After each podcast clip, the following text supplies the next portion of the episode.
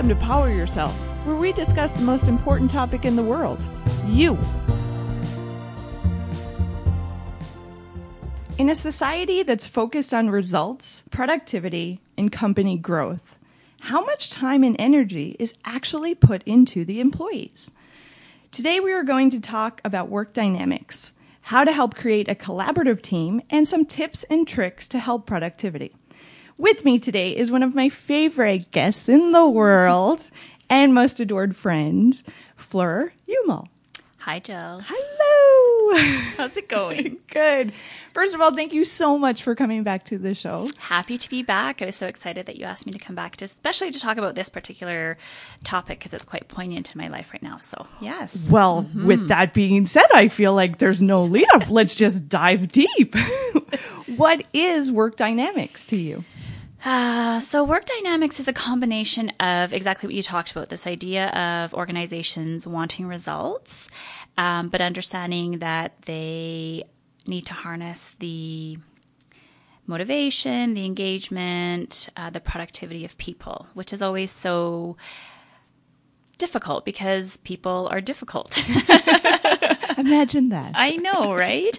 I recently was at a conference in Las Vegas called the Women's Leadership Conference. And one of the breakout sessions was this guy who was, the title of the breakout session was Understanding Weird People. And we all. And that's fundamentally his message, right? Is that we're all weird. We all come with our stuff. And as an effective leader, part of trying to understand how to grow your team, how to grow your business, how to get those results, you really have to understand people. And I think that that's the dynamics that I operate in and that I think organizations need to operate in. It's you can talk as much as you want about technology and processes and policies, but if you're not understanding the people that live within that stuff, you're not going to get anywhere. See, I find that so interesting because it's always the idea that I'm chasing. And it's hard because you're coming up against almost like a transactional or a productivity kind of result. Everybody's chasing the big win or they want their company to succeed. And I'm like, wait a second. It's about the people. If you can get those people motivated and have that, I don't want to say personal connection, but almost personal respect and learn a way to motivate them and help them see their potential. Because sometimes I feel that's what it is. The employees themselves doesn't feel that they are valued or that they have the value within them. So having a leader be able to dig deep and actually look for stuff like that and imagine this, manage the people as opposed to the work. I always feel like that's the next step. That's the next level.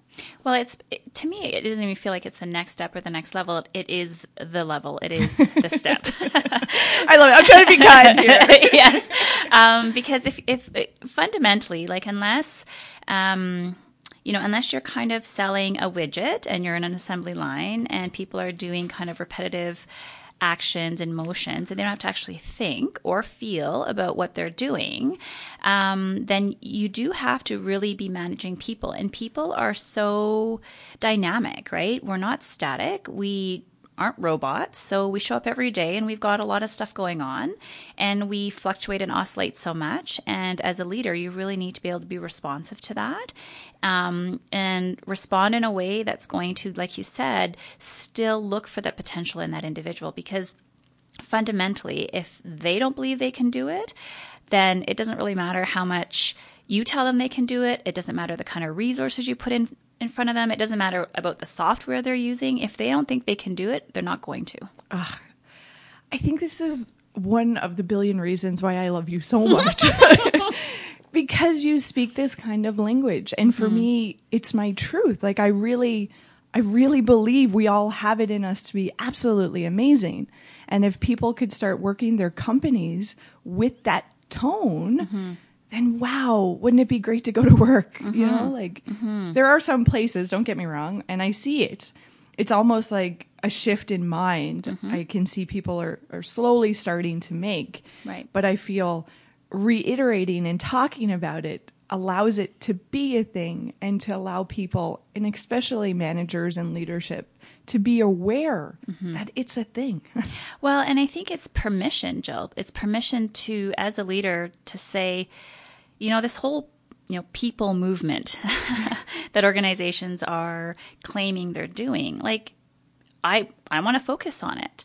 And because the tangible results don't make a straight line from that, sometimes if you're someone who has to then report up to someone who's expecting certain results, and you have to say something like, you know what, we're in process. You know, I'm working with that person. I'm coaching that person. It's sometimes hard to, sometimes in your own head, justify the time that you're spending with someone. And there's always more work up front than there is at the end, right, with most things.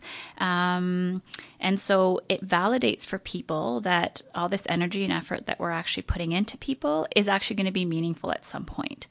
What that point is really depends on the person you're managing and who you are within that process. So what does that look like? So when you're a manager, okay, let's say we have managers and leaders listening to us. So being somebody that helps employees or has people that reports to them on a daily basis, what do they have to look for, or what do they have to start to incorporate in their actions as a leader to help spark that people moment, as we were, or movement, I should say? Yeah. So for me, I really kind of value vulnerability. Like, I was thinking about when you asked me to come and talk, and you know, I started thinking about some of the things that are critical for a leader.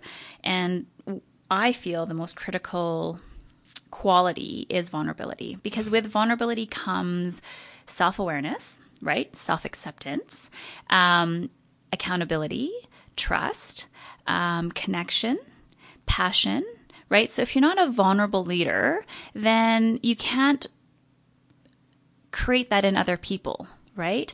So I want to define what a vulnerable leader is, because people listening might say, well, I don't want to be the leader that cries, or I don't want to be the leader that shows any kind of emotions. I don't want to be that leader who's, you know, seen as weak, right? Because oftentimes when people hear vulnerable, they hear weakness. It's so sad, but that's so true.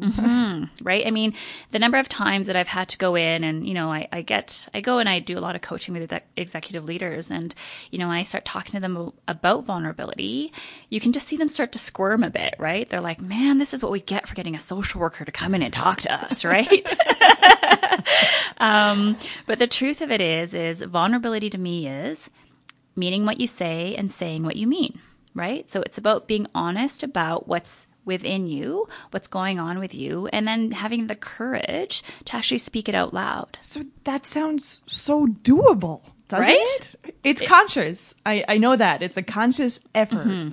Because we try to do it, I'm sure, in our daily lives. And it is that conscious effort. But it's almost like when I see it, it's an automatic respect for the person who's trying. Because we all know how hard it can be. Totally. And when you are able to conjure up that courage to actually say what you mean, the power that you're giving the other person to do the exact same, I mean, this is where that synergy and that energy comes from, to be able to move forward when you're talking about a project, when you're talking about being stuck, when you're talking about, you know, not getting the results, right? So imagine a leader who comes to you and says, you know what, Jill, I'm a little bit concerned about kind of what's been happening over the last couple of weeks. You know, I'm just wondering if you and I can have a conversation, and maybe you could let me know what's been going on, you know, because I've noticed a decline in your attendance. I've noticed that when you are here, you seem a bit distracted. A couple of times I've seen you make some mistakes. And I kind of need to know what's going on here, because one, you know, like, that can't continue for you or for me. And two, if there's something else going on for you, I want to be able to support you. So it's almost like what you're explaining here, Fleur, is that it's a transparency with your employees. It's being transparent. You're calling it like it is. Absolutely. And I almost feel it's a respect to the other person to be like, hey, I'm noticing this. As opposed to us have hard feelings about it. Let's put it out on the table and talk. Absolutely. And there's no assumptions going on, right? There's no assumptions going on about why you're missing deadlines, why you're absent. It's really about, hey, Jill, I need you to know, I need you to tell me what's going on. So with vulnerability, right, comes only owning your part of it, right? So I don't have to make up this giant story about why you're not being productive. I can just come in, heaven forbid, ask you about it, right? And then be open enough, right? Be compassionate enough to hear your answer. And even if your answer is, yeah, like I kind of hate my job right now. Okay. Well, that makes a lot of sense then, because all these things I'm noticing are kind of in line with that. No one's crazy in this situation.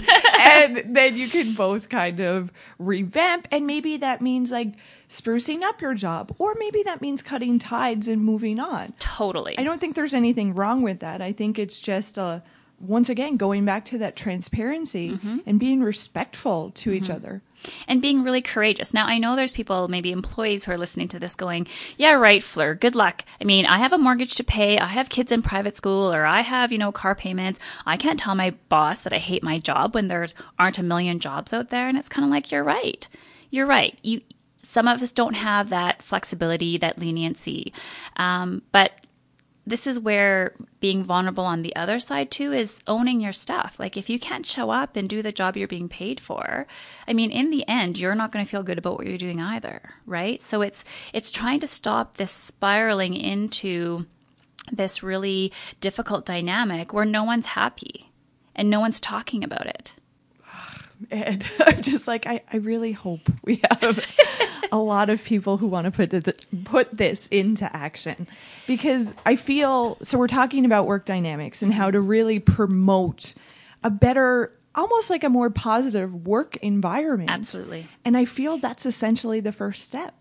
I feel if you're not going to be transparent, or if you're not going to show up and be honest, then where are you going to start?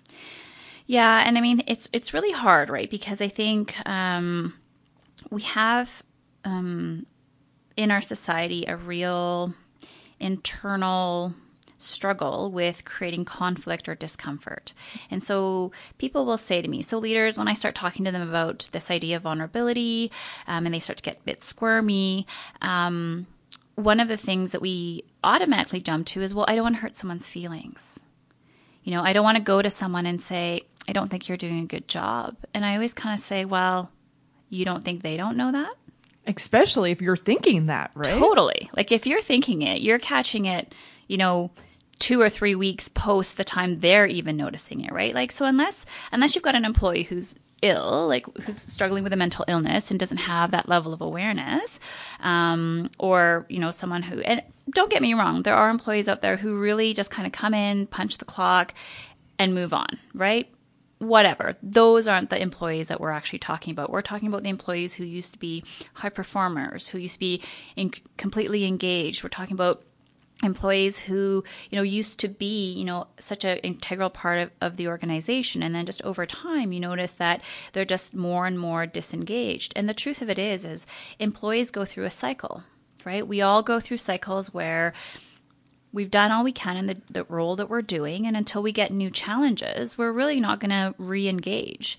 And so I think this is probably one of the toughest things as a leader, is to continually find a career development plan for your people, right? Yeah. Even if the career development plan is exiting them out of the organization and giving them the confidence to move on to that next level, whatever it is for them, that could be part of your development plan for them. So I think that's, I'm assuming here, but that's what a lot of people are afraid of. Absolutely. That if I start this conversation, they're going to leave.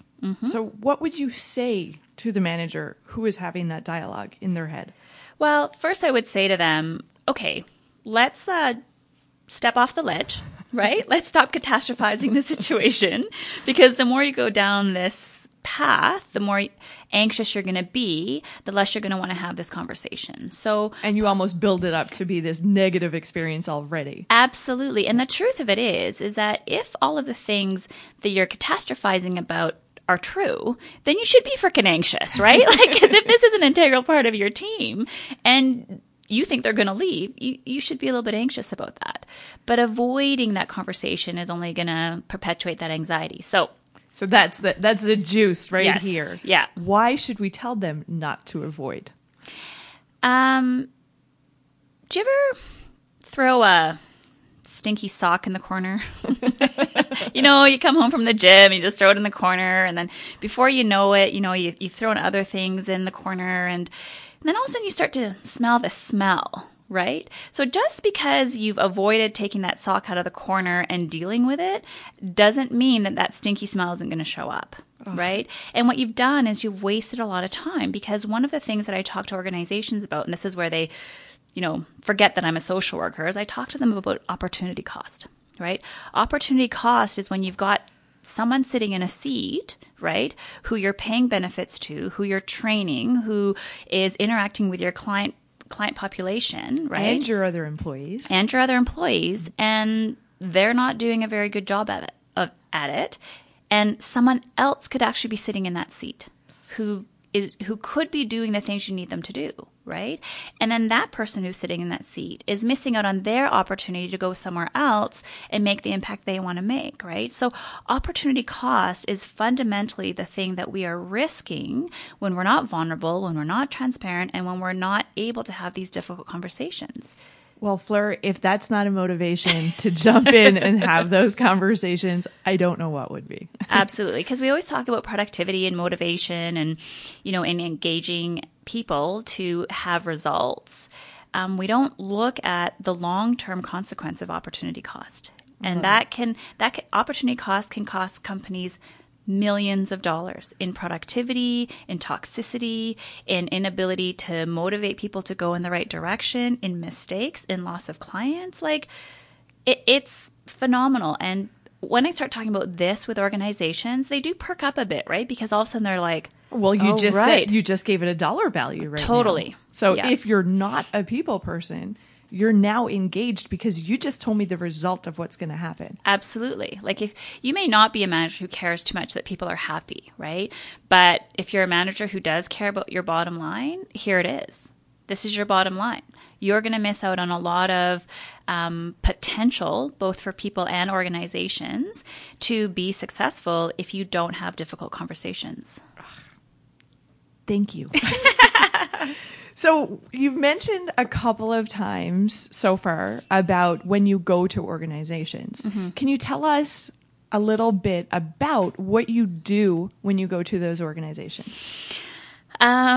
So my role, you know, just a quick recap. So, you know, I'm a clinical social worker. So I have a private practice and I see, you know, couples, families, individuals around normal mental health stuff. But huge variety here. Huge variety. Yep. And then a few years ago, I opened kind of an organizational and employee wellness program as part of my practice.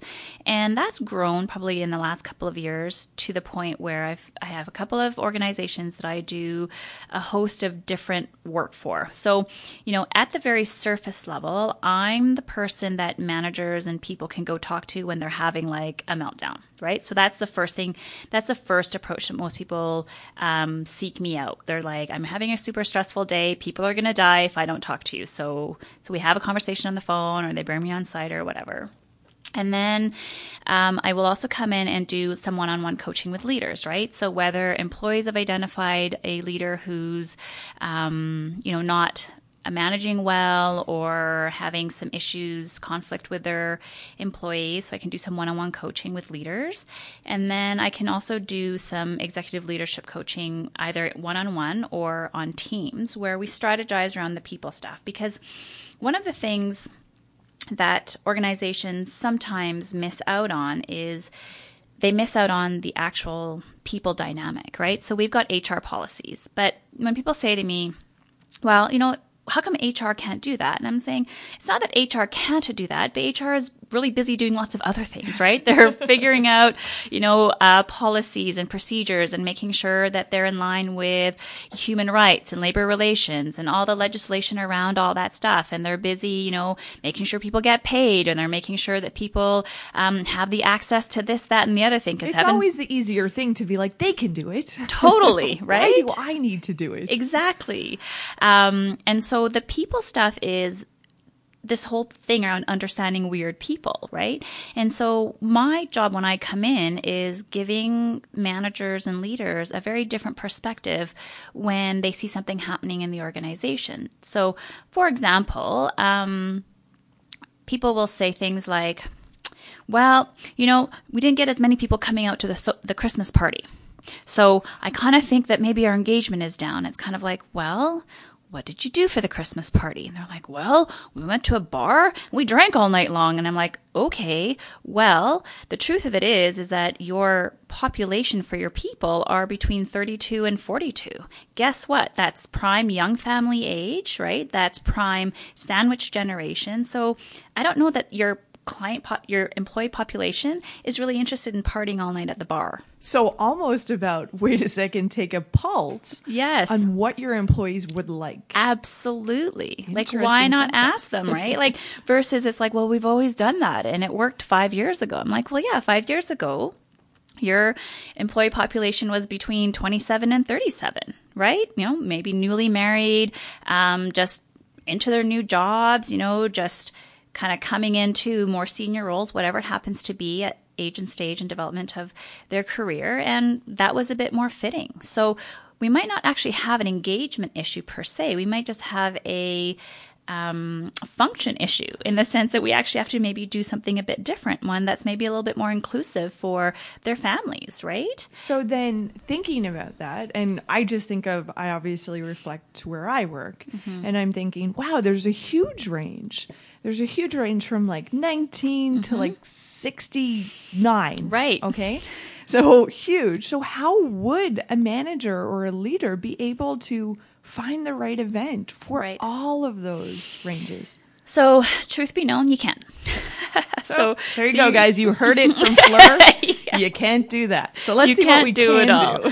So a lot of it is having, I would say, varied events that people can participate in, right? So back in the day when oil was like at about $150 a barrel, I don't know if it was actually ever at that, but anyways, when, you know, when things were booming, a lot of companies would do things like they would do like a family day Christmas party, which is where families and kids could come during the day. There'd be like a clown and there'd be like, yeah, I still hear tell that this actually happens. Yes, right. And then they have a separate kind of employees with spouses function the night, another night, right? So part of it is getting out of your head that you're going to find this one ideal thing that's going to hit your span of employees. Instead, it's about coming up with a couple of different things that people can choose to attend that really fits their lifestyle in that moment. So giving them the options to be able to jump at.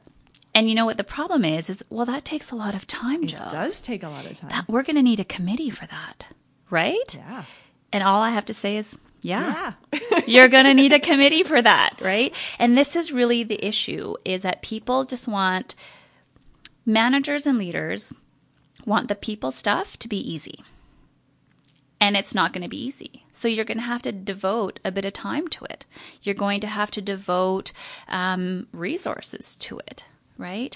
So again, and I think acknowledging that, though, it's because usually I always reflect back and I'm thinking, like, it's always like one person who takes it all on. Absolutely. And they're destined to get drained or like fail. Right. So what would you say if there's that one person out there trying to plan all of the people stuff and try to engage all of their coworkers?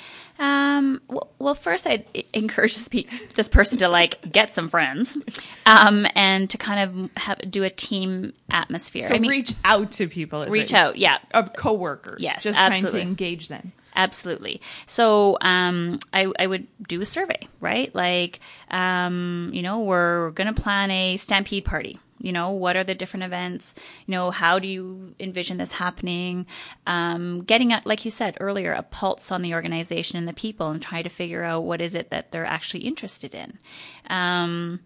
So what the organization that I'm currently on site for, they have a whole team. It's called the social team. And there's probably, I don't know, 6 or 8 people on the team. I can't remember. And one of their jobs outside of their normal jobs is to be part of this committee to plan events for the organization. That doesn't mean they do all the setup and cleanup, the breakdown, the ordering of the food, all that kind of stuff. But they're in charge of trying to create the vision for what we're trying to organize. And they're in charge of going out there and seeing what's going on in Calgary. What are our options for team building and for family events and for Christmas events? So this organization that I work for, I mean, they're awesome because they see the value of putting some resources into their people stuff. I mean, the fact that they have me on site is such a testament. Yeah, absolutely. Yeah. Well, it's saying to your employees, look, we're invested enough to get somebody to come in and help us strive to be better. That's what it tells me. Totally. So even like with because we're talking about social committees, so we have one too. Right. So you have people dedicated to help kind of bring morale up a little bit.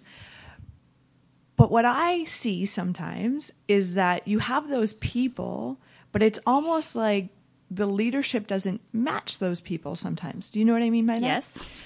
So when you're coaching managers and leaders to maybe create that group and encourage that group, what would be your words around that? Like your encouragement or the words of wisdom that you would kind of promote to those leaders? Well, first, I kind of want to address the idea why some leaders struggle with the social committee, right? Is because, again, they just kind of see a lot of dollars going out. Wasted time, right? Wasted money. And part of the struggle is that it doesn't even make everybody happy. So, which is a hard one. That's seriously like that. Totally. As a person looking at the dollar value, that would be a hard sell. Huge, right? Like if at the end of the day, an event kind of flops or you only have 50% of the people who thought it was a great event, you have 50% of the people who didn't, the manager's going to look at that and say, oh, we spent all this money and yet we're not making everyone happy. So I would say that that's my first piece of advice is let's get over this idea of making everyone happy, right? Because first of all, I'm not in charge of anyone else's happiness. That person is in charge of their happiness. And so if I'm going to be a manager who's going to want everyone to be happy, you're not going to be very successful. You're going to get burnt out, and eventually you're going to hide under your desk because you're tired of seeing everybody be sad. Now, the truth of it is happiness, and this is a question I ask myself, is employee happiness necessary? And that's what we're trying to talk about creating that positive atmosphere. And we talked about being vulnerable with those employees. Now we've talked about team engagement and offering those outlets. But yeah, that's the next thing. What about, you've tried that being vulnerable and coaching, Fleur. Didn't work. They're not showing up to the Christmas party. What's next? Well, part of it is having some one-on-one conversations with people and being able, I'm going to back up. I would say it's more about trying to live in an 80-20 world, right? Where you really got to be okay with 20% of your employee population really not being in line with your cultural value system, right? We're always looking for 100% engagement. We're looking for 100% high morale. And the truth of it is that some people work to just work, and they're not there to make friends. They're not there to show up for parties. They're not there to really engage in anything other than what their job description says that they're getting paid to do. So how do we let go of that 20%? How do we say to them, okay, yeah, like that's cool. Like you're here because you have a job to do and you're doing it efficiently. And you know what? If you don't want to show up to the Christmas party or you don't want to come for lunch or you don't want to do, drinks on Friday, totally cool, right? Because that's not going to be your role in the organization. Your role in the organization is to come in, be reliable and responsible with the job we've paid you to do, and leave. Don't cause ruckus. Don't cause any toxicity. You're just going to come and go. So if they're not really kind of being the one who's, let's say, creating that toxic element in the environment, then maybe the suggestion is, if they're fine with it, that might be okay. Totally. Like neutrality is far better than negativity, right? So if we can kind of break organizations down into the people who have, super positive impact, right? These are the people that, show up to everything and, have ideas and are the cheerleaders of the organization to the people who are neutral. Like I'm going to clump them together because at the end of the day, their net impact is positive and or neutral. I would say that it's the people who, I mean, back to this whole idea of happiness, I don't think people need to be happy to be productive. I think people need to feel respected. I think people need to feel that they're confident. I think people need to feel like there's growth potential for them. Happiness is, I think, something that we need to let go of in the workplace and trust that people are going to go do that outside of work. Now, see, that's interesting to me. So first of all, we're talking about, you know, I always go back to that vulnerable conversation because it's my jam. I love it. I think it's essential and foundational, really. But you're saying through those conversations, we can spark respect and growth.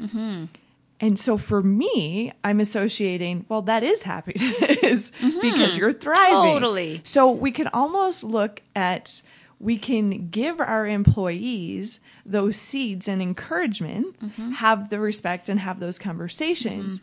But it is the individual's perception. Absolutely. And how they want to wrap it up in a bow. Totally. That defines happiness. And even just what happy behavior looks like. Like, there's lots of people out there who are perfectly happy and contented, but you would never know it, right? Because they're just not expressive about it. They don't say it. They don't have a big giant smile on their face. They're not skipping down the hallway, right? But that's maybe not how everyone behaves.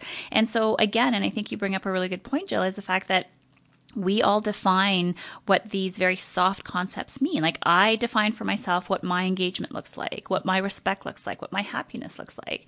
Managers do the exact same thing, right? So, you know, back to this idea of, you know, what is the conversation you're going to have? It goes back to you going to your employee and saying, hey, I've noticed that you haven't attended, you know, the Christmas party. You haven't come to drinks on Friday. I'm just checking in to make sure that it's just a preference thing and not something that fundamentally is affecting your ability to be engaged, excited about being in the organization, right? Awesome. And how wonderful for you if this employee goes, yeah, it's just not really my jam, but I love coming to work every day. So you as a manager, I love this. And I really want to just recap because I think it's so valuable for people to hear this.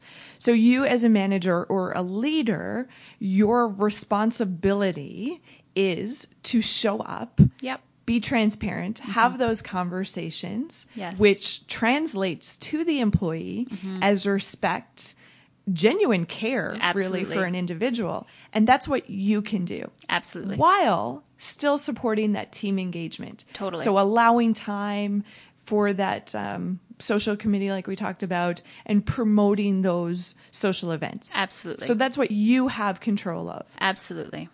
But the employee, it's up to them to take it to the next level. And, you know, and Jill, you bring up a really good point, and is the idea that I want to take a bit of the pressure off managers to make everything happen, right? You're only 50% of the equation, right? So all you can do is show up, like you said, be vulnerable, be curious, ask lots of questions, give people feedback around what you're seeing, and then giving them some time to have a conversation about what that means to them, right? And I think part of it is managers take on too much to have all the right answers when really it's your conversation away from having what the right answer is.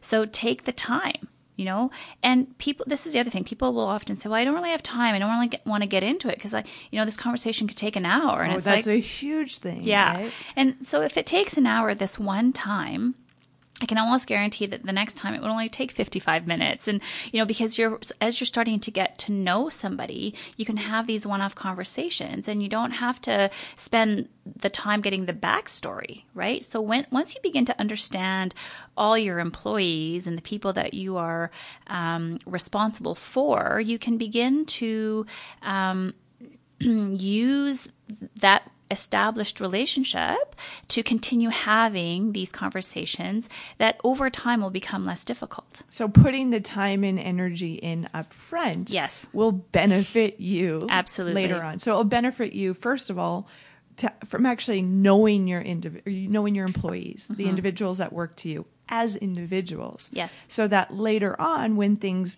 maybe go awry or maybe there's an issue you have to deal with, you already have the substance. You already have an understanding. So now it's more, or I could say, you already now have a relationship built. I like that. Mm-hmm. So that when it comes to the issue, it's easier to have that conversation. Absolutely. So think about if you were in a technical role, would you stop learning? No, right? I'm like a lifelong learner. Exactly. So. But even if you're in any position, you know, there's a reason we have to do professional development hours. There's a reason that we belong to associations that demand that we keep up on our knowledge, right? So, I mean, as a manager, if you have a functional role in the organization, you don't ever stop learning. You don't ever stop asking questions. You don't ever stop going and reading a book. Well, that is exactly the same thing that you're doing with these employees, except they just happen to be conversations. They happen to be a coffee here and there. It happens to be a performance plan, whatever it happens to be. So if you think about it, the work you're doing with employees is not anything different than what we would be doing for our own careers, where we're constantly trying to learn and grow and shift with everything that's changing. You can almost think of it like you're getting a degree in people. Absolutely. And how different we all are and how different we get motivated. Totally. I like that. It's really, and I mean, fundamentally it's hard, right? Because having a difficult conversation or having a conversation with someone you don't know very well, or you're uncertain about how it's going to go, is far harder than going to a course or opening a book or Googling something on the internet. Or ignoring the stinky sock in the corner. But honestly, like, I think if you put the time in ahead of time, you're going to see the fruits of your labor result in things like productivity and going above and beyond. One of the things that's important, too, is to recognize that it's easy being a manager in good times, right? So when things are good, this is probably when it's the easiest, right, to manage people, because everyone's happy, everyone's making, you know, money hand over fist, and there's lots of work out there, and there's no talk of recession or layoffs or downsizing or right-sizing or whatever we call it now. But if you don't build these relationships now when it's good, it's going to be that much harder when everyone's stressed, when everyone's worried, when everyone's feeling uncertain or insecure, right? So it's kind of like working on your relationship. You don't just work on it when it's bad. You work on it so that it doesn't get bad. And when it does, you have the relationship built. Absolutely. So it's that easier conversation. Yeah. I absolutely love it. Yeah. So we've heard amazing things so far. So first of all, let's kind of do a little tiny bit of a recap here. Sure. So first of all, you're saying to succeed as a manager and to help kind of give that productive environment to your employees to help create it, you always want to show up and give your employees your time. Yes. So show up and give them your time. And that looks like vulnerability. Okay. That's a great way to approach it, to show up, have those conversations with your employees and be able to be transparent and honest. And in a sense, be vulnerable where you are on the journey, let's say, because that's going to allow your employees to reciprocate. Absolutely. So if they see you being vulnerable, they're probably going to show up and be just as vulnerable. And with that, it's going to give you guys an actual relationship. Okay. Now, once you have that relationship, as Ms. Fleur has said, it's going to be a lot easier in the down times to be able to help encourage that employee. You're going to have that rapport. So guys, if building a relationship wasn't a key to you as a leader or a manager before, I think we kind of really sold some solid points here of why that time and energy and effort is so fruitful. I think that's like the perfect word for it, fruitful. So let's, you know, just in case there's people still on the fence, Fleur, let's talk about some of the benefits. Okay, so you've coached a whole bunch of different organizations. You know, you've went in and helped give leaders words of advice. What does those benefits look like when the manager and the employee are both showing up with that level of respect and transparency and growth in a way? Well, I would say that the greatest benefit is retention, right? Is that when people know they can come to work and that they're going to be heard and that they're going to be seen and that difficult conversations are going to happen, then they're going to want to be there, right? So, and they're going to want to stay, right? So here's another dollar value for you. Attrition rates are normal, right? So I think Don't quote me on this. I could be making this up in my head, but you want to have healthy attrition in organizations 3 to 5%. Okay. Right. Explain what that is. So attrition is when people leave. Okay. Right. So, so terminating just because they don't want to be there any longer. Resignations, terminations, moving on, retirements, things like that. So 3 to 5%. That's what we expect to see in healthy organizations. That's a natural flow. It's a natural flow, and that's what you want to see. So there's some organizations where they were like, we can't lose anybody, and it's kind of like, no. It's kind of like, being able to grow new hair. I was going to say slough dry skin. I'm like, I don't want to refer to anyone as dry skin, especially in Calgary. But it's about knowing that people are going to gradually move on because we don't actually have anything more to offer them. And we don't want to prevent them from reaching their potential. And that doesn't have to be a negative thing. No, absolutely not. We're all on this journey of self-discovery. And absolutely. Sometimes we reach our cap at a certain position. Totally. Plus, we want to give opportunities to new grads who are coming out, who need some good mentoring and who need to come in and experience organizations. So, but when we talk about the cost of unhealthy attrition, we're talking about what it costs you to onboard someone, what it costs you to pay their salary, pay their benefits, pay for their training, pay for their association fees, right? So the minute this person then leaves your organization and takes all of their knowledge, right, and walks across the street to your competitor, that is a huge cost. So when managers show up and are able to connect with their employees, then retention is higher, right? So we can almost calculate what it would cost an organization exponentially for every person who leaves who still has potential to grow and contribute in this organization. So retention is one of the I would say, the biggest benefit, right? I would say it's a pretty huge one because not only is it costing to onboard and invest in that employee with benefits and stuff like that, but you're also trying to bring them up to speed at the level of the employee who's now left the organization. Absolutely. So that costs time and energy, and everybody who's ever worked their way up knows how much time and energy it takes to fully understand a job. So some people, I think of bodies. Oh, one person leaves. Don't worry. We'll just get another person. Mm-hmm. But when you really look at that, I think it's a huge loss, and it's going to take the new employee a huge time, like a huge learning curve usually, to be able to be at that par where that other employee was being productive. Absolutely. So productivity, I would say, is the second piece that we're... I feel like we had that set up. Yes. But we didn't.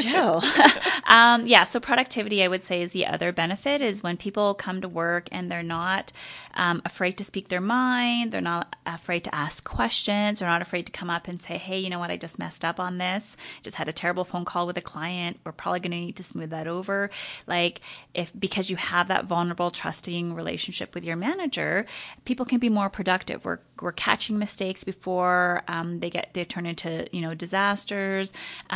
People can come in and they've asked for certain resources, and we're able to resource people up. So productivity is the other huge benefit of putting in the time and investing all of this this vulnerable conversation time with employees. The third piece is the impact on culture, right? I mean, organizations spend hundreds of thousands of dollars on branding, on creating an image for them out there with all the social media stuff, right? And they spend about the same amount of money internally trying to build culture, right? So when you can build a culture that is based on transparency and vulnerability and trust and respect, then, the benefit is that people thrive in that type of culture, right? So safe culture is where people feel like they're trusted, that they're respected, that they're going to be held accountable, right? And that they can really have these meaningful conversations about what's going on in their world. You just bring up a really interesting piece, and it's kind of an idea that I really believe has substance and value as well. And you mentioned about the repercussion. Mm-hmm. So employees being held accountable in a way. How important is that? Oh my God. Because it's like, you see a lot of oh no, it's just a behavior, it'll fix itself in a way. Mm-hmm. What does that look like to hold your employees accountable? And what does that create in your team? So this is where vulnerability is probably absolutely crucial, because this is what a true difficult conversation is, right? So holding someone accountable is letting them know that you know, right, that they're not perfect human beings, right? And letting them know that that's okay not to be perfect human beings, but we need to be able to move forward and not keep making the same mistake over and over again. The other thing with accountability is if it's not happening, then people can't grow and reach their potential.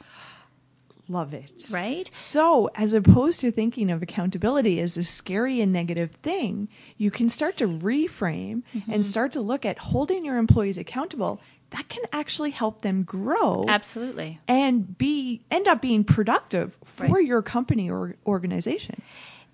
If we don't hold people accountable, we don't teach them that, one, it's okay to make mistakes, but two, we don't teach them that it's that you can build resilience to this, right? So it's kind of a little bit what would happen. Like if your child went around and drew on the walls with crayons, right? Would you just let them keep doing that? No. And would just paint over the wall over and over again? No. You have to hold them accountable. I'm not comparing children to employees, but I'm basically saying... We are a little bit of children every now and then. Right? Absolutely. I mean, if you think about organizations, there's a real strong kind of family dynamic in the sense that there's this leader, right? Mom and dad who set the guidelines, parameters for how we're supposed to behave, and they're the ones who decide whether we're playing within the lines, right? So accountability is letting your employees know that it's okay to make mistakes, but two, you got to fix the mistake so we can kind of get back on track.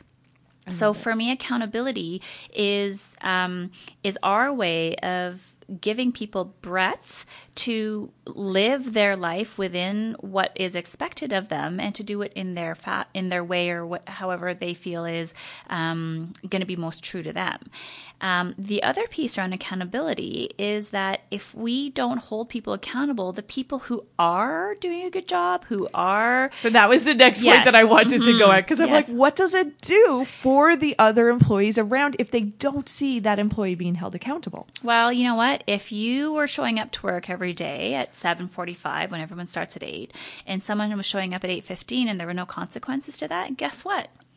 I'd show up at 8:15. Right? So you're encouraging other employees to repeat the behavior. Absolutely. And it's the same thing. I mean, back to children. If you've got two siblings, one's allowed to draw on the walls and the other one's not, eventually the one who's not allowed to draw on the walls is going to act out in a different way. Right? So the person who sees the other person showing up late may not show up late, because maybe that just is a real quality that they value, right? But they're going to act out in different ways, right? Maybe they'll think, oh, well, I can take a long lunch, or I'm going to leave early, or I'm just going to miss that deadline, right? So accountability is not just for the person that is not on track, but it's actually for the other employees to recognize that there are expectations, there are standards. And I'm sorry if that scares people. You know, I'm sorry if it scares you that you have a job that you're expected to perform at. You know, if that's the thing that scares you, don't get a job. But I don't, like, if you dig deep, and you dealing with so many people for so many years, you know that's not it. No. You know it's always, you know, like, I would assume it's people getting away with the behavior and there's no benefit to them adjusting or correcting the behavior if they're not being held accountable. Totally. So it's almost like, I always go back to, for me, I don't know who told me or where I read it, but it was talking about if somebody's nagging and you give them what they want, you're teaching them to nag. Absolutely. It's like a dog whining. Yeah. If a dog's whining and you just give him it to be quiet, to appease, to keep the peace, you're creating a behavior. And that behavior is going to, let's say, snowball. Absolutely. I think that's the thing. If you see... something maybe that needs to be addressed in your employees, don't think of it as this big, scary situation. Think of it, first of all, you're investing in your relationship with them. You're investing in them as a person, an individual. And then the third piece, you're actually investing in your whole environment at your workplace. Yeah.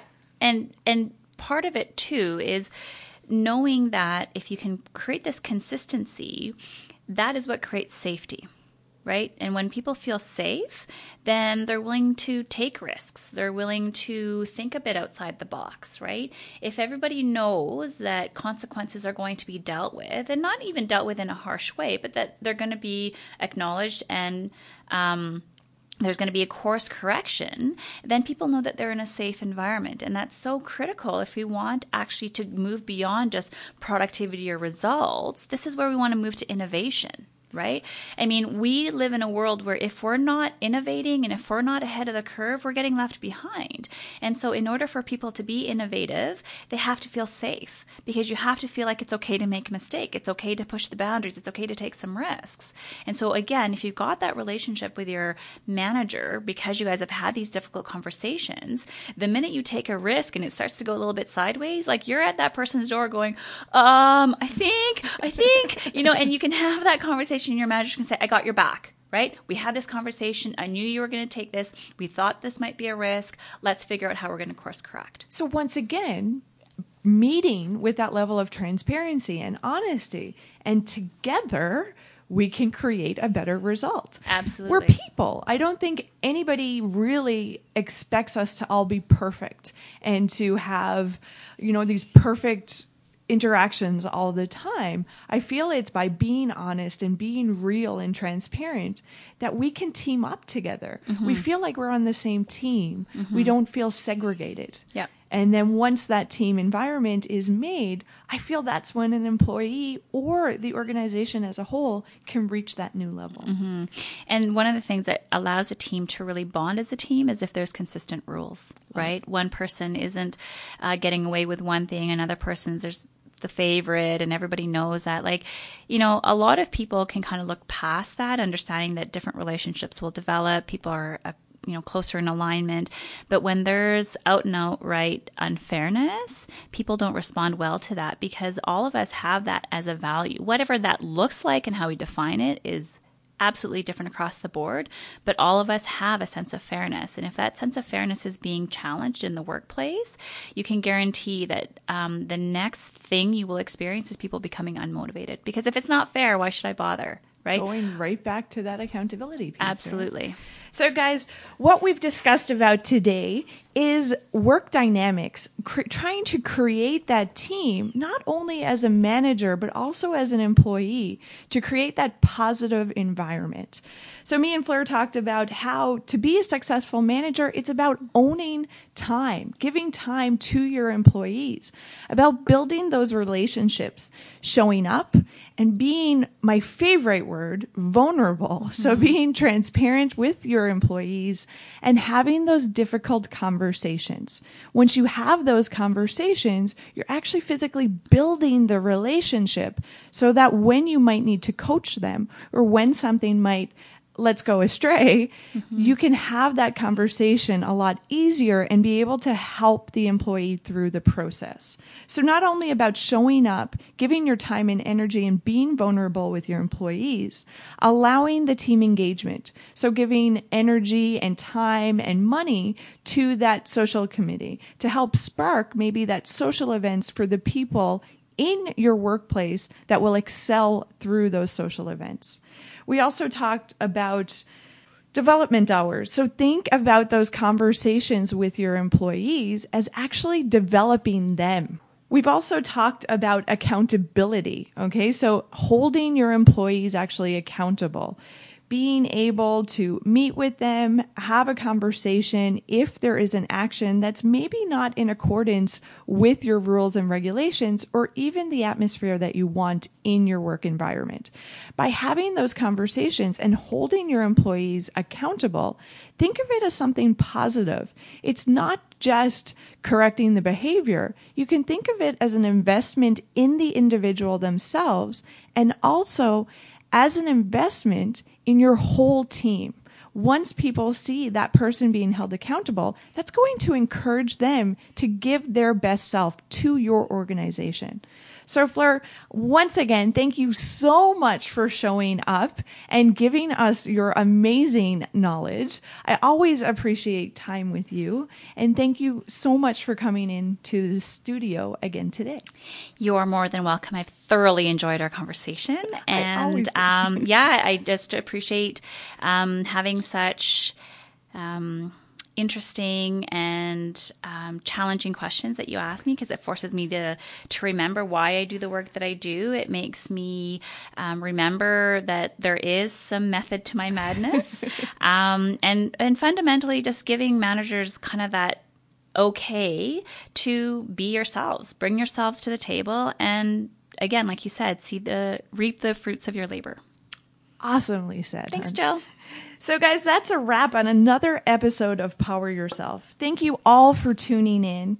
And I just want to say, don't forget, make the conscious effort in your day to power yourself.